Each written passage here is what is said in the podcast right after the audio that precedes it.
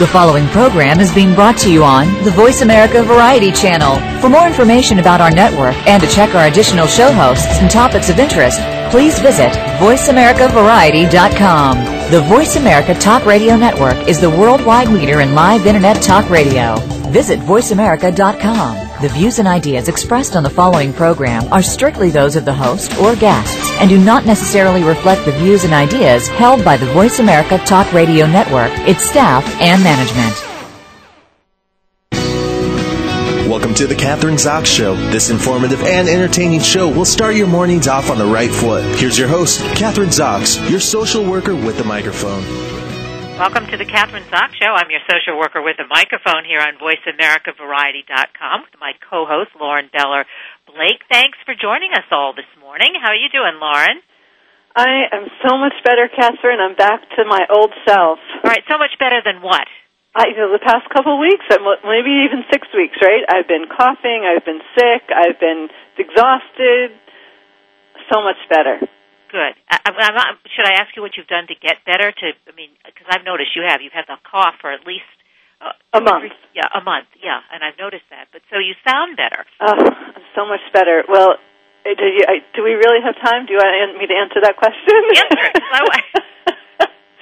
I did a lot of research, session. and I, there's I think a huge epidemic going on in our country around this whole, you know, I I was out on the in the lake this weekend out for Mother's Day. We were hanging out with a bunch of, of some other people, and we started yakking the other woman and I, and um, we've had the same symptoms. She and I are exactly the same age, 43. We're two months apart. She had numbness going on in her fingers, and I had too. I had some weird numb numbness, and um, we started talking about our, you know, what what have we been eating, and we both stopped eating red meat a while ago. And I believe I've been doing B12, um, B12 oral um, supplements under my tongue. My body wasn't getting any B12. I really think that's what it was, and I think my hormones were off. But I am like, I, I'm telling you, it was in 48 hours of taking B12 orally. I am a new woman. Well, see, and taking B12, and I'm not saying don't take it, and I'm glad you found out what was wrong. But what about eating a little meat? What's wrong? I did eat meat. I had to eat. I ate meat. I had meat two times in the past four days, but I don't believe that my body needed so much of it that I needed to get myself back on track. So now you're going to take the B12 because you had all the symptoms of a deficiency, vitamin B12, and it is probably true of a lot of people today. Well, think probably about our, you know, remember how long ago was mad cow disease? Remember that? I do. As a matter of fact, mad cow disease came from Spain, I think, and I was in Spain with my kids eating the beef that had the mad cow. Oh my so goodness! Well, when was that? When did you go to Spain? It was at least ten years ago. That's what I figured. So I think that our, you know, overall, there's a lot of people that not not when I stopped eating it. I've been eating beef since then, but you know, I think overall as a society, no wonder it's an epidemic. We've been sort of conditioned and told by our media to um, start cutting back on red meat, eat less of it. You know, and I was looking at the foods that actually have B12 in it. I don't eat a whole lot of it generally. I mean, I eat chicken and fish, but if your body has any absorbency issue, there you could have issues. It's the all or nothing thing, Lauren. It's like we do everything in in not in moderation. Uh, you're the one who talks about balance in business. So you know what? It's also balance in the food that we eat. I mean, my mother's a great one for that. I hope she's listening because she has always eaten breakfast, lunch, and dinner balance. She never eats all of one food or all of something else. A little bit of meat, but what, a little bit of meat means like three ounces of meat when you're eating. That's all you need. It's true like for a meal. But do it on. It has to be consistent. It does. It absolutely. You're right, and She's, I can't tell you how much better I feel. So I am like, very excited to be back. That's great because you know what? There are a lot of people who aren't feeling good, and I wanted to talk about this because I had this discussion. I was down at my mother's for Mother's Day, and she and I were talking about this. And actually, my three boys were there too. It was a fabulous. It was any mother's dream. Let me. Nice. uh, all you know, because most of we're so busy, and they're in their twenties, and nobody is able to get together. Usually at the same weekend. Maybe there's always one missing. This time we were all there. So nice. So, yeah. So we started talking about Elizabeth Edwards' new book, yeah. Resilience. Yeah. Now I haven't read it. Have you? No, I have not. And I actually was wanting to see the interview last night with Larry King, and I didn't get a chance to see it either. Well, what do you think, having not read the book, and apparently, according, I didn't see the interview, but I did, did read some transcripts of the interview. She talked about uh, the affair that her husband had, but that, is, but ninety percent of the book is not really about that. It's uh, I guess, this is what she said in the interview. It's about how you cope and survive with all the tough stuff that one has in in one's life, and you know, resilience. Well, I Uh, think that someone in her situation, you know, she's got uh, the cancer that's they're supposed, you know, untreatable, whatever. It's in quotes, uh, not, not my word. They're other people's words. And um, you know, this issue with her husband. And, she, and I think anybody in her shoes would absolutely have the desire and need to write a book for her own therapeutic, you know, for own therapeutic um, goodness. You know, so I All don't. right, that's for her own therapy. Is that narcissistic, or wh- what about her children? Do you think writing a book like that is going to be good for her children? Do you think that that? How do you think that's going to affect her children? This is what my mother and I were talking about. She Well, I don't think I haven't read the book, so I'm not I'm speaking a little. I'm a little bit out of my. I shouldn't be speaking about it, but um, I don't believe But you're the going book to was anyway. poor, I don't exactly. I don't think the book is a poor me. look, I think it's actually more about empowerment, about how she is handling all the tough stuff. She doesn't ever come across as a victim to me. No, she doesn't. I don't think she's a victim. But what do you think about her talking about in any way? Because I guess she does in the book. Both of us have to read the book, but she does discuss the affair. Do you think that that has a negative effect, or will have a negative effect on the kids? Absolutely not. I think that she's more open about it, the better. I think that if she tries to hide it, those kids are going to hear about it in school. It's public knowledge. I think that it's a healthy thing for her to write about it, and I think that her kids need to be able to have a conversation with her parents about it if and when they want to.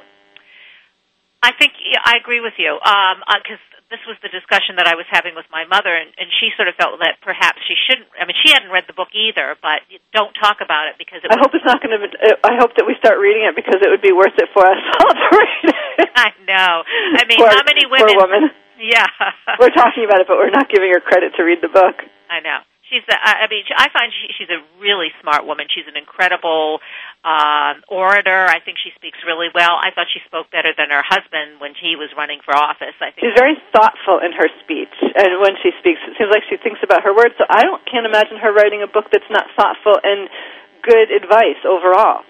Yeah, me too. So oh, both of us have to read the book, but I, I just wanted to get your read on that. I wanted to get your take. And what about Farrah Fawcett? Oh, I so just sad. been sobbing. I watched the Today so, Oh. show, Ryan O'Neal talking about her and how strong she's been in the last two years. What do you think about that? Because everybody wants to write their story, and everybody is writing their story and telling their stories, even if they're not that interesting. But tell that. I mean, do you, is this helpful? Do you, I mean, is it something? Do you think you know Elizabeth Edwards writing her story, resilience? Uh, Farrah Fawcett has filmed her. I, I don't want to her. I, I, I hate to, her journey, and it's not a good one. Uh, you know, her battle with anal cancer and in the hospital and all the painful stuff. Is that helpful to people? Does that give them hope or inspiration, or it gives them a reality check that they can deal with? What? I think everybody's story has value. You know, every single person on this planet has a story, and uh, someone is important to someone. So whether it's Farrah Fawcett or, um, you know, someone that we don't know, it, their story has value to somebody, whether it's their kids or their parents or their best friend. And why not tell their story? I, I'm all about telling stories. That's what my second. That's the book is we're working on. I'm wanting. I'm telling 14 women's stories That's because they're not stories. telling their own different kinds of stories, or I mean, different from. Is it business stories or business stories, business, Business stories. stories. In my in this particular book, but I just think that there's no reason not to tell people stories. I mean, that's like you know, people dying with their music in them. We don't want people to die with their music in them. We want to get their music out before they die, and their story is their music. Here's a story. I interviewed this couple on uh, last week, Out of the Canyon. Out of the Canyon, the true story of love and loss. This is the worst thing that can happen to you. The very worst thing that could happen to a parent ever. And this is the story of this one man who was able to take his journey, as the title of the book says, a true story of love and loss. And I'm just going to read you the intro to this. It's on the back of the uh, flap of the book, and um, it's quite a book. I mean, it's really inspiring, but it's really painful. Out of the Canyon: A True Story of Loss and Love by Art and Allison Daly. Out of the Canyon takes the reader on a roller coaster ride of emotions from the tragic accident that killed Art Daly's young family to the reawakening of love and the healing of two broken lives.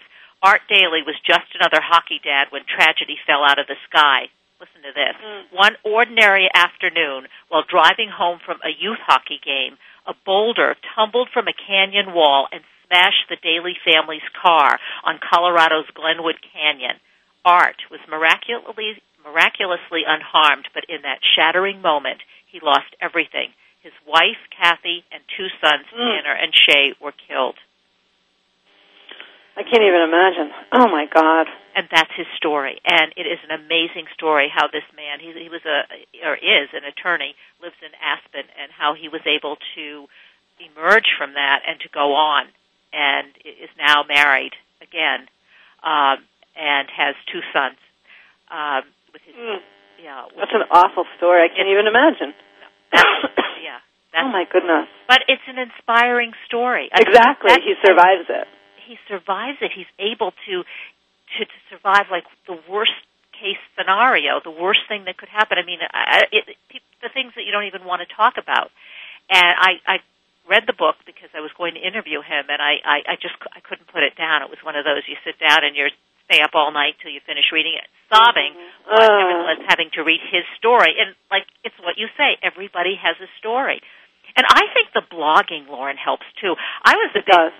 I, I mean, I definitely. I have a um, big fish actually who ended up not able to finish the program. Her husband was dying of cancer, and he ended up dying um, a couple of weeks ago. And I didn't. None of us realized that she was blogging every day for two years about her experience with her husband who was dying of cancer and his comeback. And then all of a sudden, the cancer came back, and he passed away rather quickly.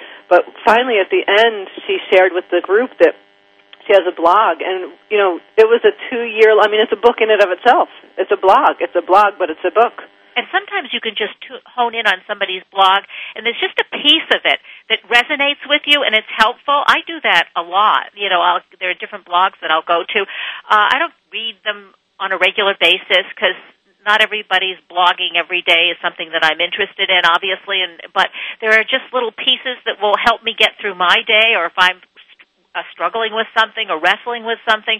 Really helpful. Anyway, we got one minute left, so I just want to say coming up in this uh, next, I don't know if it's going to be uh, right after we come back from the break, but break, but very soon, is Pamela Slim, Escape from Cubicle Nation, from corporate prisoner to thriving entrepreneur. How about that one? That's can't wait yeah, this is a very cool book. She's uh, she's also a, a life coach as well as an author. I'm Kathryn Zox, your social worker with a microphone with Lauren Beller Blake, and you're listening to VoiceAmericaVariety.com.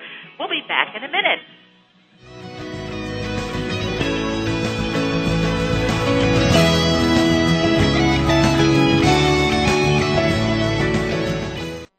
News. Opinion.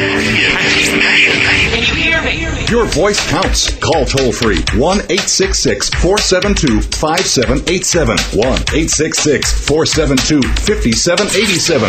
VoiceAmerica.com. If you want to put the pep back in your step, Chad Lafferty's has just what you're looking for. Dance is life, life is dance. It's only about dance. It's about moving through life with style, gaining awareness of the never ending, ever flowing movement that accompanies all of life's activities.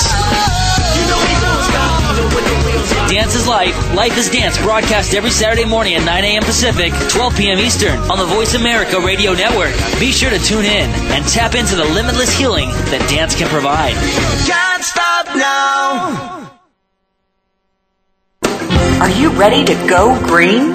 You've asked, and we've heard you. Voice America presents the Green Talk Network. Environmental topics are at the forefront of our society, and the Green Talk Network is here to keep you up to date on the latest trends and new innovations for the eco-conscious lifestyle. We'll help promote a variety of ideas on the environment, from global warming issues to how you can become more eco-friendly in your daily activities. Be a part of the solution, not the problem. Visit the Green Talk Network page on voiceamerica.com and tune in to help spread the green. What are you going to do when that big emergency strikes? Do you know how to prepare? Do you know when? What if we provided you a source to learn from and plan as you go? Listen for The Road to Ready with your host, Rick Tobin.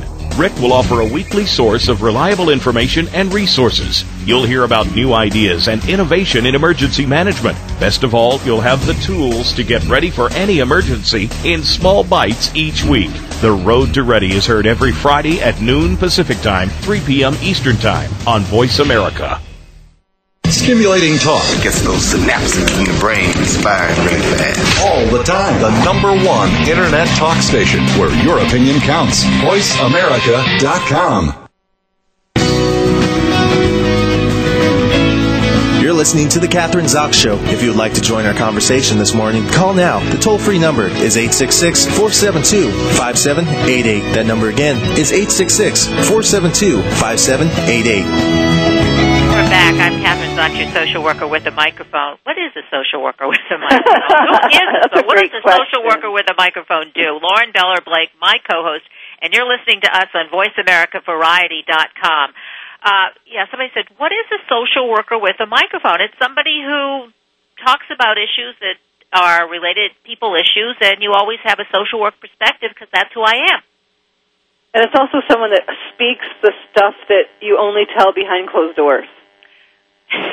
like what? Let's talk about this. Oh, I have to tell you something funny, Laura. Not funny. This is like this is very cool. This is very upbeat. Uh, I, as I told you, I went to Baltimore to be with my mom on Mother's Day, and my three boys all flew. Well, uh, one drove, one took the train, and one flew in. To, so we had this big family thing. So I was in New York City, and my son, who lives in New York City, he and I decided to just take the train to Baltimore. It's much easier if, because there's no driving is bumper to bumper traffic, and flying is ridiculous. And it's so we took the Acela. Have you ever taken the Acela? I have not.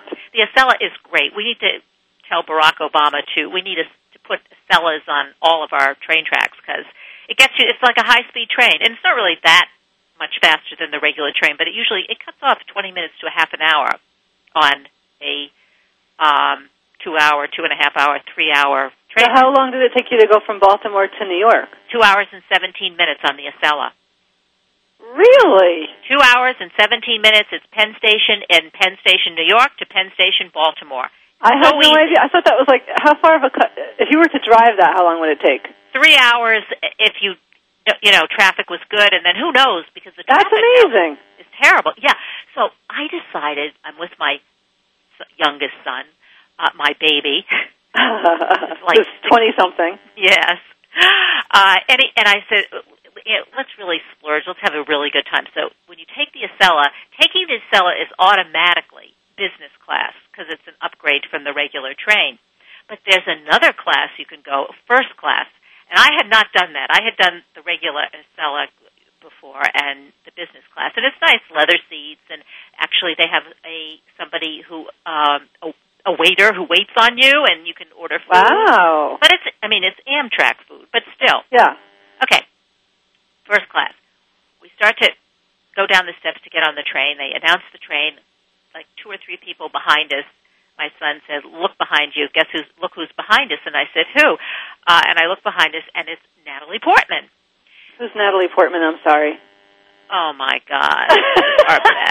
If you're this way now, if you are this way now, my dear, when your daughter gets to be in, uh, Come on, tell me. Just quick, get it over You're going to be terrible. You're not going to know any of this. I am so much better than you. I can't believe it's like a movie star. Movie star, 29 years old.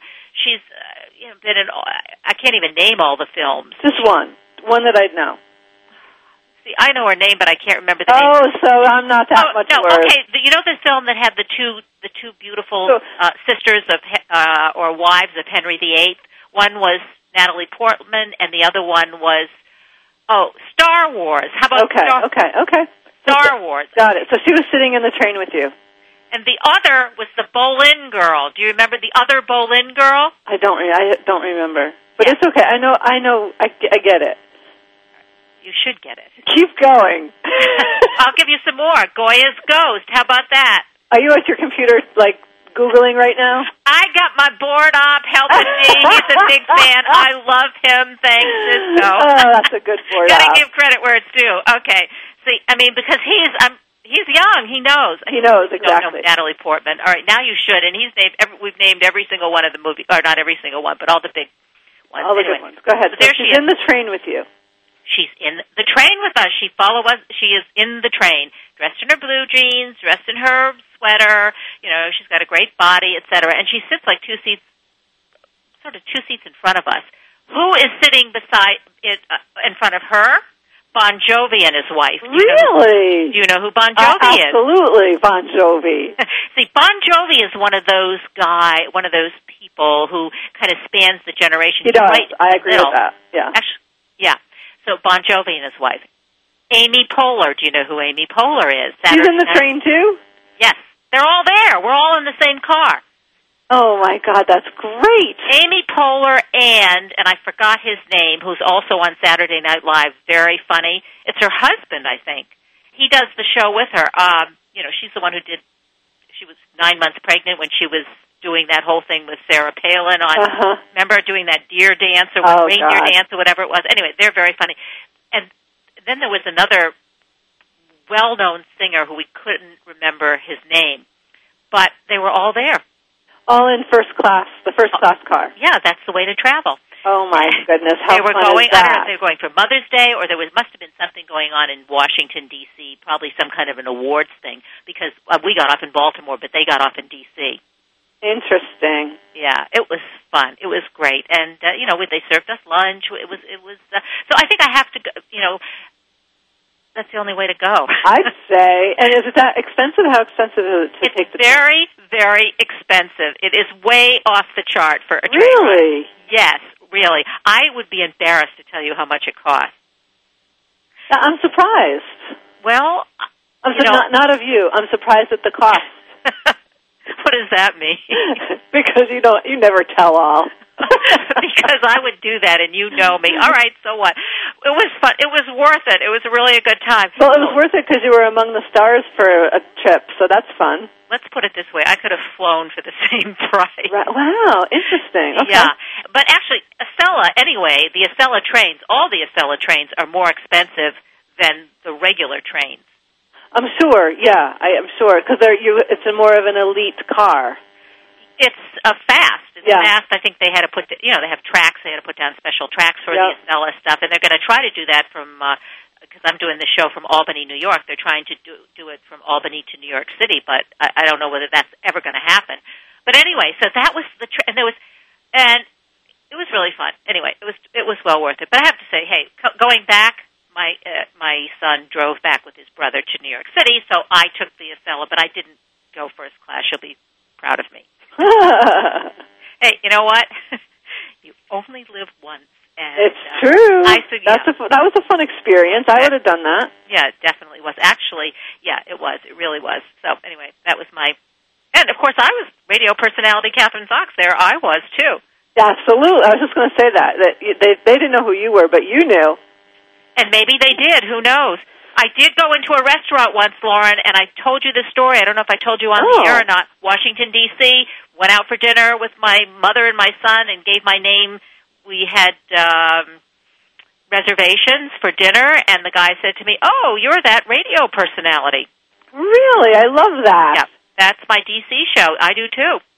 What do we all kind of? I mean, this whole narcissism thing. Let's talk about this because I am giving the keynote, as you know, keynote speech at the SUNY Albany School of Social Welfare, Uh huh. And uh, part of my speech is going to be about narcissism. You know, and the kind of it's the negative stuff in, involved with narcissism. Uh-huh. It's all about me. I mean, you have to, as you say, care for yourself and make sure that you take care of yourself so that you can help other people. But at what point does that become narcissistic and it's not helpful and you're Right. not helping yourself or anybody else? It's such a great question. I wish there was like a. To me, it's about other people. Like, what's the impact on other people? Are you helping, or is it a turnoff? And that's there's a very fine line there. But it's it's about intention. Is the is the ego in in check or not in check? And the ego, when the ego's not in check, then my sense is is our all of our effort to help is not helping anybody. Do you think I'm narcissistic? No, I think your intention is to help. But I do think that there's, I mean, I do think there's a line that we have to cross of is that helpful? See, Barry, my boyfriend Barry, everybody, my partner of 20 years, uh, will say to me, "All you care about is yourself. You just keep talk. You talk about yourself all the time." but and, I love that you can say that. We went out for dinner last night. We went to see a movie that I was in, actually, uh, The Skeptic. It, Tim Daly and Tom Arnold are the stars in this film. I was in the. I had a brief brief role in this thing, not a talking role. It was I was a a ghost of not the a sleepwalking person in a sleep lab. It was that was, uh, but it was still a part anyway. And the it's called The Skeptic. Actually, Uh-huh. it, yeah. And so we went to see the the film last night. It was playing here in in uh, Albany at our arts cinema, and it's also playing in New York City. So I don't know how much of a distribution it's going to get, but it's one of those thriller movies kind of things. Um, and of course, after that, all I wanted to do was talk about the film and my role in the film. But he doesn't. Men don't like to talk that much anyway. I mean, they're, no, they're that's not, true. So I said, "You're lucky because you have somebody who just wants to talk to you, and I don't demand too much in terms of a response." That's not really true. so what do you think? I mean, who does the talking in your relation? I mean, are you the one who talks? I do more, a lot more talking. Yeah, I'm very verbal. Sierra and I will get yakking about a conversation, and Rob will just be quiet. You know, and Sierra will say, "Daddy, what do you think about that?" Three. He's in trouble. yeah, she's ah. gonna. Oh. As she said the other night, we're doing Sierra and I do grateful at the end of each night. What are you grateful for? What are you grateful for? We take turns, and Rob walked in the room, and she said, "Daddy, what are you grateful for today?" Oh God, I love it. You're already training her, three years old. It's so great. There's some poor little five-year-old out there, a little boy who's in for a big surprise with Sierra. That's what I always think. But yeah, anyway, big difference between men and women in talking. So I, I, it starts from you're right when you're three years old, and it, it doesn't stop. But I, this, I, I don't care what generation you're in. It's just women just have this need to connect, and it has to do. You have to talk, and men Connect don't have. through through conversation. Connect through conversation. Men don't have that uh, desire. They want to connect through sex. They do, don't they? Absolutely. Why? That's true. That's how men connect through sex. That men connect through sex. What's the board up saying now? I'm only joking. Yeah. Um, and men connect through sex. But yeah, what do you think? connect Through, um, what he's saying now is it's time to get off and go to a break. Men Saved by the sex. bell. What do you think? Uh, women connect through talking. We are orators, and we not to say that we can't connect through sex, but uh, Well, we connect through sex if we've had the talking first. Yes. If we've had the talking, sex works for it, but it doesn't work if we haven't had the conversation before the sex. yeah, and you have to talk nice. Be nice to us. Exactly. We're going to take a break. I'm Kathryn Zox with Lauren Beller Blake. You're listening to VoiceAmericaVariety.com, and coming up is Pamela Slim. She is author of Escape from Cubicle Nation, from corporate prisoner to thriving entrepreneur. We'll be back in a minute.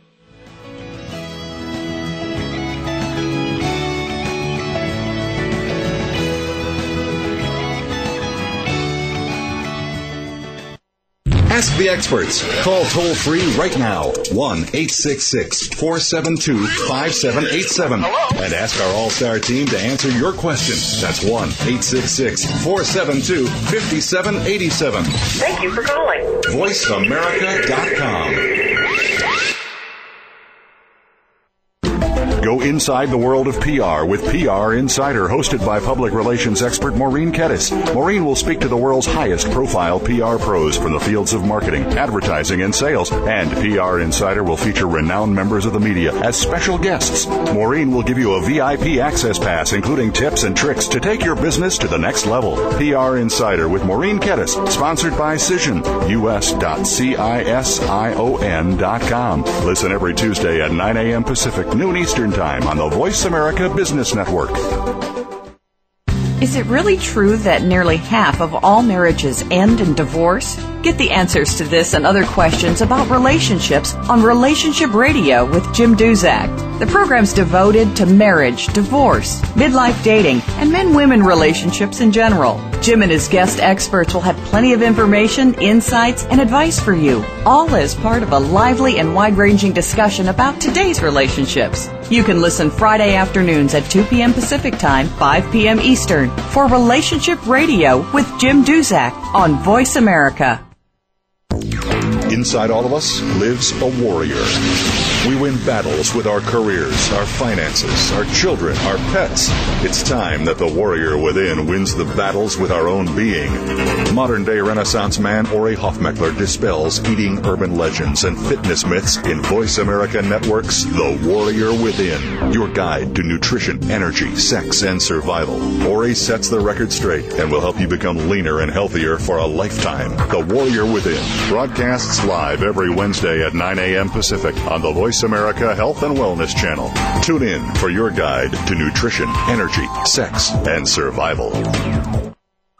Streaming live, the leader in Internet Talk Radio, VoiceAmerica.com.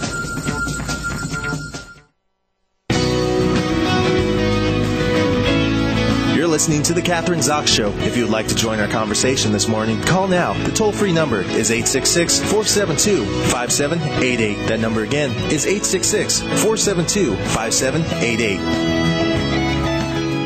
We're back. I'm Kathryn Zox, and I'm your social worker with a microphone with Lauren Beller Blake, my co-host, and you're listening to VoiceAmericaVariety.com. And we have with us Pamela Slim. Pamela is uh, the author of Escape from Cubicle Nation, From Corporate Prisoner to Thriving Entrepreneur. She's a seasoned coach and writer who helps frustrated employees in corporate jobs break out and start their own business.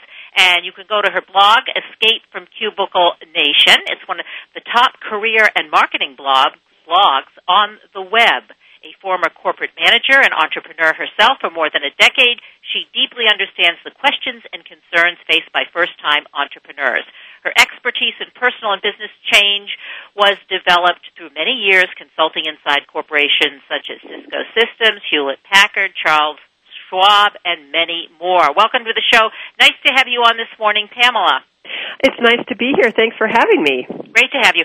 Uh, well, we have another, as I we were talking a little bit before we came on the air with uh, Lauren, my co-host. She's also a business coach. Your book is uh, is chock full of information, uh, obviously, about how to escape from cubicle nation. But I want to kind of talk, get, talk to us a little bit, give us an overview of the book. But that I, because I'm a social worker, Pamela, I want to get into kind of the, the psychological issues that that keep one from um, or keep one a corporate prisoner, and so that they can't get out and get into being a thriving entrepreneur.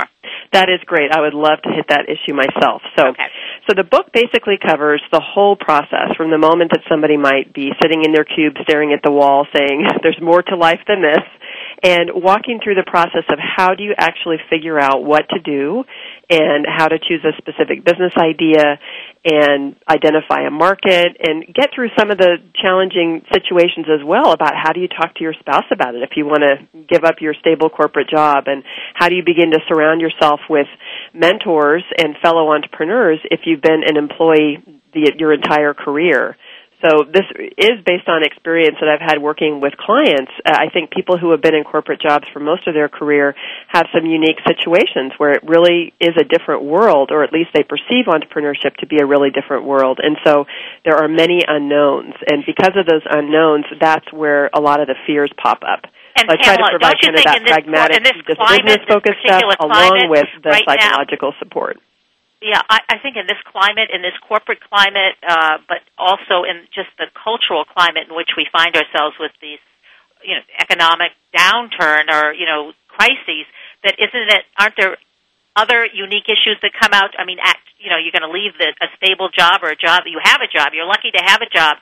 It would seem to me it would be even more difficult to to go to your spouse and say, "I want to change jobs now." That's right, and I think it all it all depends on what your situation is. I'm always a fan of making sure that there's water in the pool before you jump.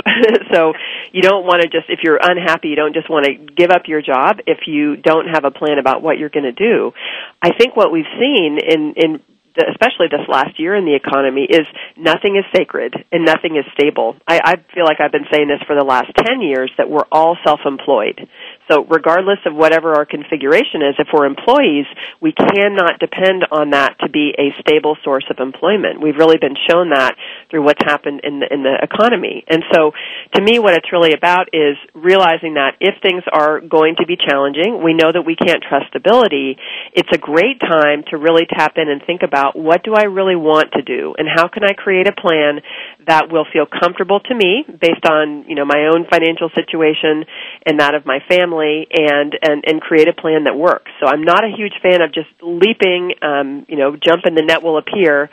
Sometimes you do, of course, have to trust the process after you've done a lot of testing and trying. But I think beginning to at least uh, identify the kinds of things that you might do if you're fundamentally not happy in your job, it's a great time to do it. And Pamela, in the book, you're very specific about how to do this. I mean, going through that process and what questions to ask. That's why the book is so good. But, you know, we're talking about, okay, these emotional issues that keep you from making the leap or making the change. One of the things you actually have this exercise called break the grip of destructive thoughts. Mm-hmm. Um, how do you, and you go through questions to ask because we all have these destructive thoughts that keep us from making a move, from taking the uh, it doesn't even have to be a leap, just uh, moving forward or moving ahead, making changes. How do we break the grip of destructive thoughts? Yes, well, this, these are four questions that come from Byron Katie, who's a wonderful author who's done a lot of work around examining your thoughts. And this is part of my training as a life coach. What I realize is a lot of what creates our unhappiness, our feelings of being uncomfortable, is really the thoughts that we're thinking. So, if, for example, you have the feeling that I must cling desperately to this job. This is the only way I'm ever going to make money, which can tend to make you feel really yucky and for some people imprisoned and, and not powerful. You can just begin to walk through and examine the thought. Ask the first question, is it true? Is it true that the only way you could ever make any money is by staying in your current job? When you start to really examine that, you realize that no, it's probably not the only way. And that's when you ask the second question, can you absolutely know that it is true? beyond a doubt is that the only way you can make a living. Once you you start to look at the truth of that statement, then you ask how do you react when you think that thought. So when you're thinking I have to cling desperately to this job, generally that's when people start to feel really trapped and low energy and frustrated and scared. And so the last question is who would you be without that thought? What if you woke up, that thought was not in your head, you didn't have to worry about that. Most people would say, I would actually be more open to possibilities. Maybe I'd start looking around. Maybe I would begin to tinker with an idea on the side.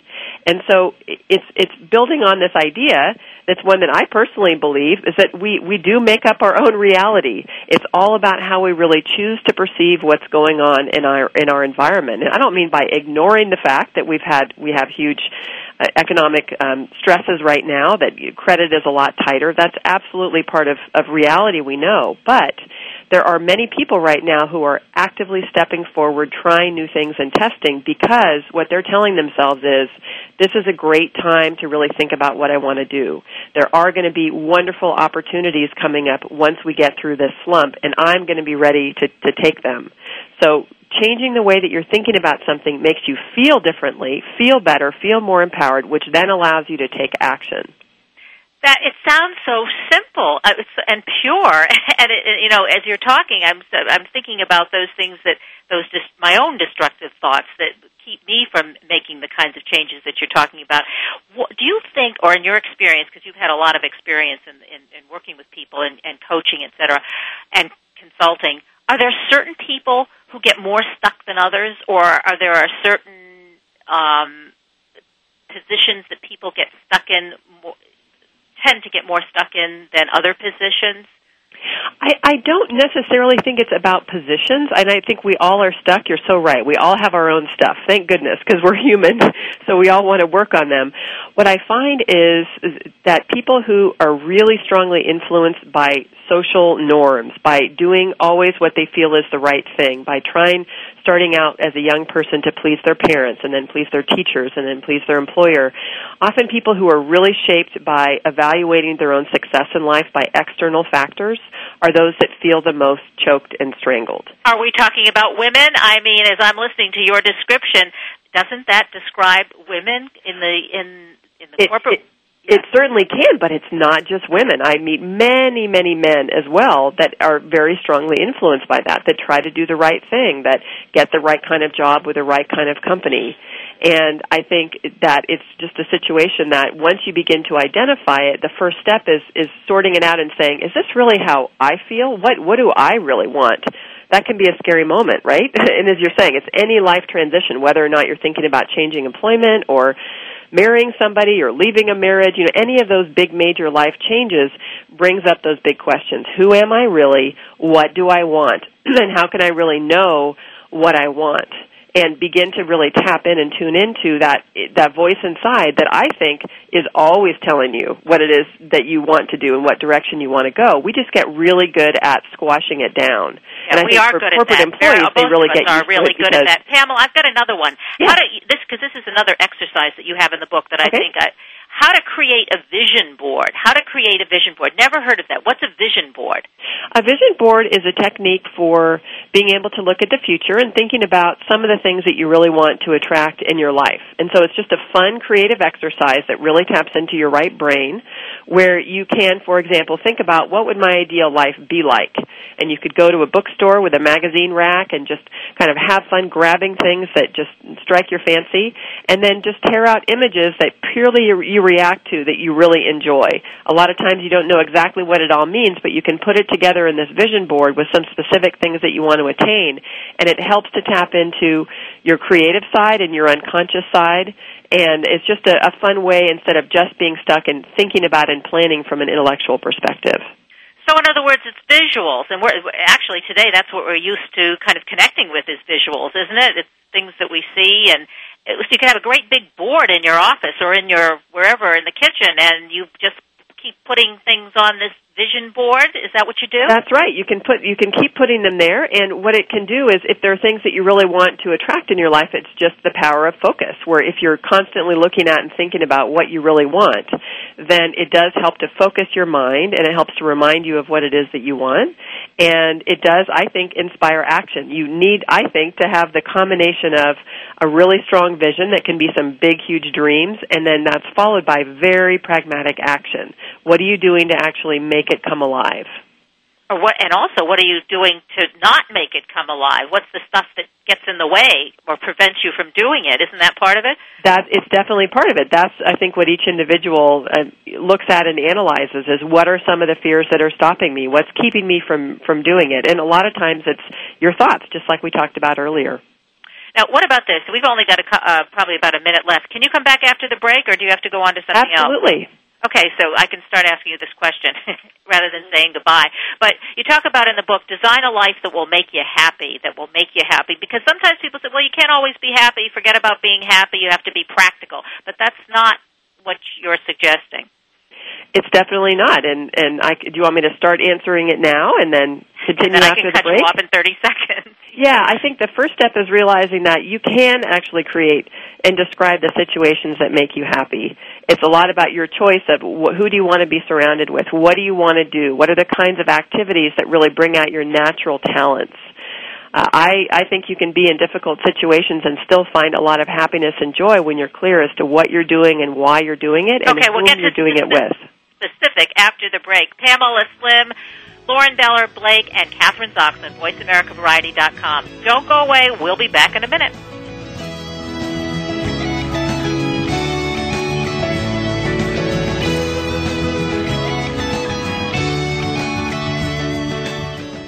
Talk, talk, talk. That's all we do is talk. If you'd like to talk, call us toll free right now at 1 866 472 5787. 1 866 472 5787. That's it. That's it. VoiceAmerica.com. Total career success. What does it mean to you? Voice America presents a radio program dedicated to help you achieve your career goal. Even in times of economic uncertainty, you can achieve your financial goals. Whether you're a college grad, new in the working environment, or a top level executive, you will benefit from the practical and proven advice on job search and career advancement. Join Ken and Cheryl Dawson every Monday at 9 a.m. Pacific, noon Eastern for Total Career Success on Voice America. Ready to go green? You've asked, and we've heard you. Voice America presents the Green Talk Network. Environmental topics are at the forefront of our society, and the Green Talk Network is here to keep you up to date on the latest trends and new innovations for the eco conscious lifestyle. We'll help promote a variety of ideas on the environment, from global warming issues to how you can become more eco friendly in your daily activities. Be a part of the solution, not the problem. Visit the Green Talk Network page on voiceamerica.com and tune in to help spread the green. Want to have behind the scenes access to some of the greatest minds of today?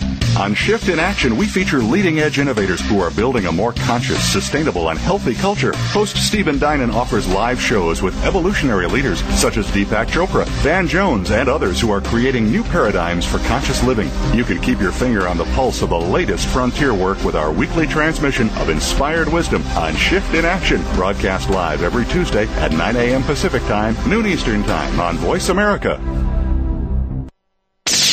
the Internet's number one talk station. Number one talk station. VoiceAmerica.com.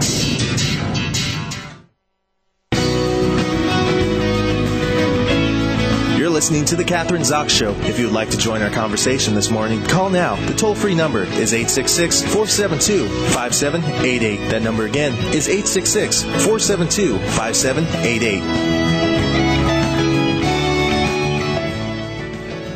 Are we back? That was, I guess we are. I'm Kathryn Zox, social worker with a microphone. We are back. Uh, and I'm talking to Pamela Slim, and she's the author of Escape from Cubicle Nation, From Corporate Prisoner to Thriving Entrepreneur with Lauren Beller Blake, my co-host. Uh, before we took the break, Pamela, we were obviously we're talking about some of the great stuff that's in the book, but one of the things you emphasize in the book is design a life that will make you happy. And I think we I said sometimes I hear people say, well, you've just got to do, you have to be responsible, you have to feed your family, you have to be practical, but not necessarily happy. And that's not what you say in the book. It's not at all what I say in the book or what I believe. I think you you can start with defining life first and then business and career. You can define the kinds of things in your life that you know are going to bring out the best in you. So I think all of us are wired naturally to do certain kinds of work really well so once you know what that is, you could make sure that you define what would you be doing. Who are the kinds of people that totally energize you that would be great to work with? What would be the ideal kind of life situation if you have a family like I do, little small kids? Um, it's important to have time with the family. Maybe you love to travel and you want to put that in the mix. If you're really defining that vision of what it is that you want in your life, then you can take some pragmatic steps to figure out how to make it happen. Otherwise, to me, what I interpret when people are saying you just have to you know, do what's need, need to be done and be responsible. What that means is you are following someone else's lead, which to me is inherently more risky and it just means that it's somebody else's definition of what's going to make you happy. So it doesn't mean that it's not going to be challenging and that it's not going to be difficult and that you might not work a lot in order to make your vision come alive. But I live it in my own life where it absolutely can happen to, to structure the kind of life that you want, and I find it with clients as well. Otherwise, where are you going and who's leading you? You're the one that's responsible for your life, and you need to really define it in a way that matches who you are.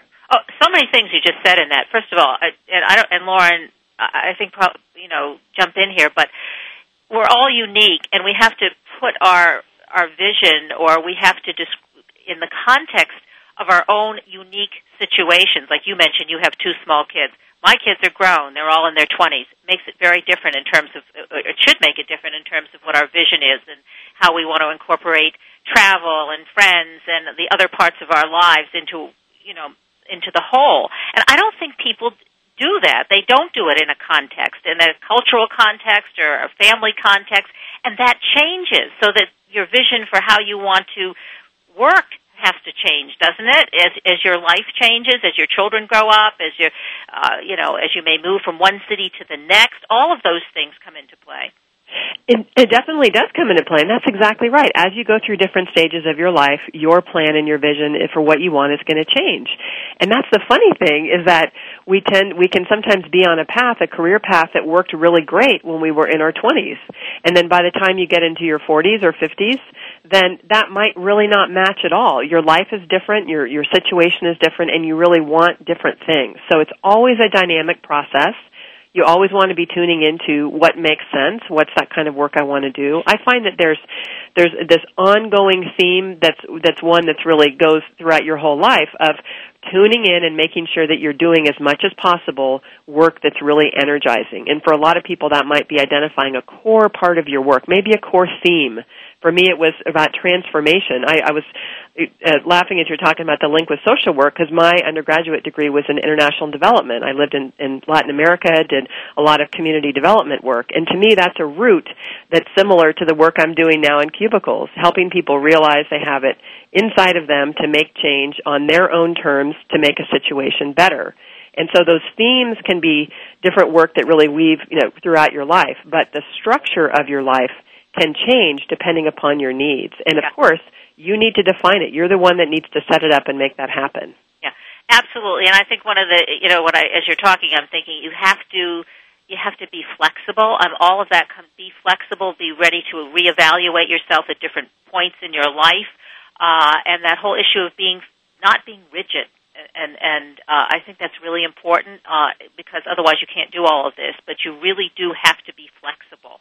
And I, I think so, and that it, that's more an approach that you can have to life, which you're right will help you in many, many different ways in your health, in just in general having more that natural curiosity about life, enjoying new things, getting used to a discomfort because anytime you're doing any kind of a major change, you're going to go through that period of awkwardness. So just like working out to get your muscles strong, the same thing can happen if you make yourself really change ready and change savvy. That's going to help you in multiple different ways.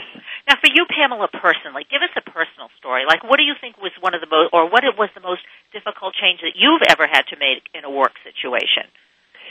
Or change well, your vision? Yeah, in, in in a work situation, I've actually it's really funny. I've I've really enjoyed a lot of the different jobs that I've had. My last real job was 13 years ago at Barclays Global Investors, and I was actually a really happy employee. I loved what I did, and we had gone through an acquisition. And what happened is a lot of my core team left, and I thought that I would be there for a long time. I thought that it was the environment that was really right for me. And what I found is when my core team left, my my direct managers and mentors that it felt like a really different place. And it was a very awkward feeling. I really wanted it to work. I actually thought at that time that I was meant to be an employee. I had no idea that I was really cut out to be an entrepreneur. And so making the choice to leave was definitely a struggle, but I just had this gnawing feeling that there was something more that I really wanted to be doing and I wasn't quite sure what it was.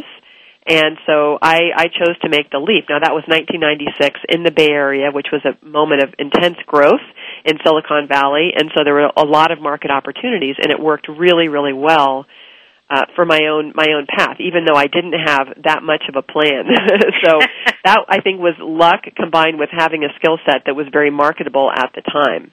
Now, did you get support from your husband or family or girlfriends or work people, or not? I mean, did, or, uh, I did. I actually I wasn't married at the time, so I, it was it was just myself. I didn't have any kids or anything.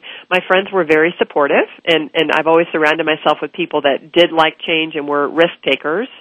I didn't necessarily have a very strong circle yet of people who were self-employed, and so that was something that I really consciously developed as I got in on my own. Is making sure that I connected with people that had been consulting for a long time, and that was really really critical to uh, to my own success. I think I devoted a whole chapter to to recruiting your tribe and really creating people around you that are, that are going to be supportive. Because for a lot of people, they don't have that. They they just try to do it alone, and that's a recipe for disaster. I think it's almost impossible to do it alone. I mean, I don't think you can do it alone. Do you? I think I, I don't think you can at all. Yeah. I mean, it's just so miserable, and you, you, there's no reason you have to learn all the hard lessons. If there's somebody who's done it before and done it well, why not learn from their experience? You know that you're going to have your own challenges regardless.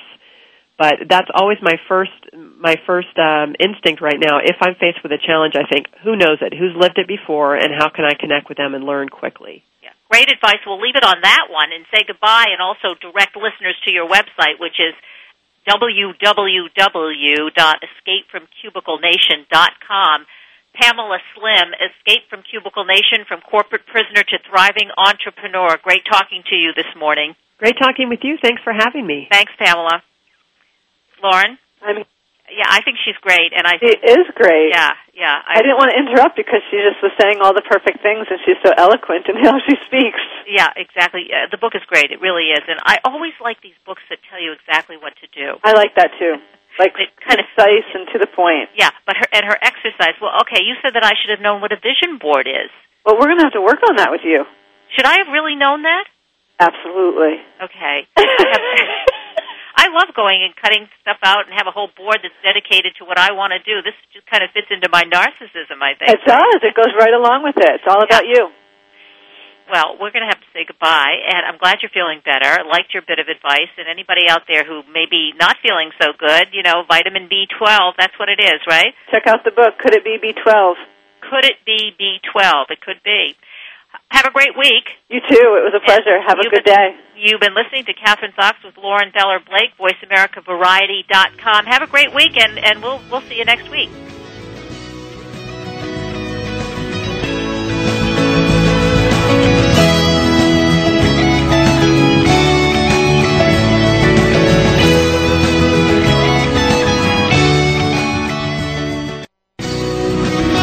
Hope you have enjoyed today's episode of The Kathryn Zox Show. You can listen live every Thursday morning at 7 a.m. Pacific Time on the Voice America channel. Want to know more about Kathryn? Visit her website at www.kathrynzox.com. Be sure to join us next week for more interviews and great conversations with Kathryn Zox.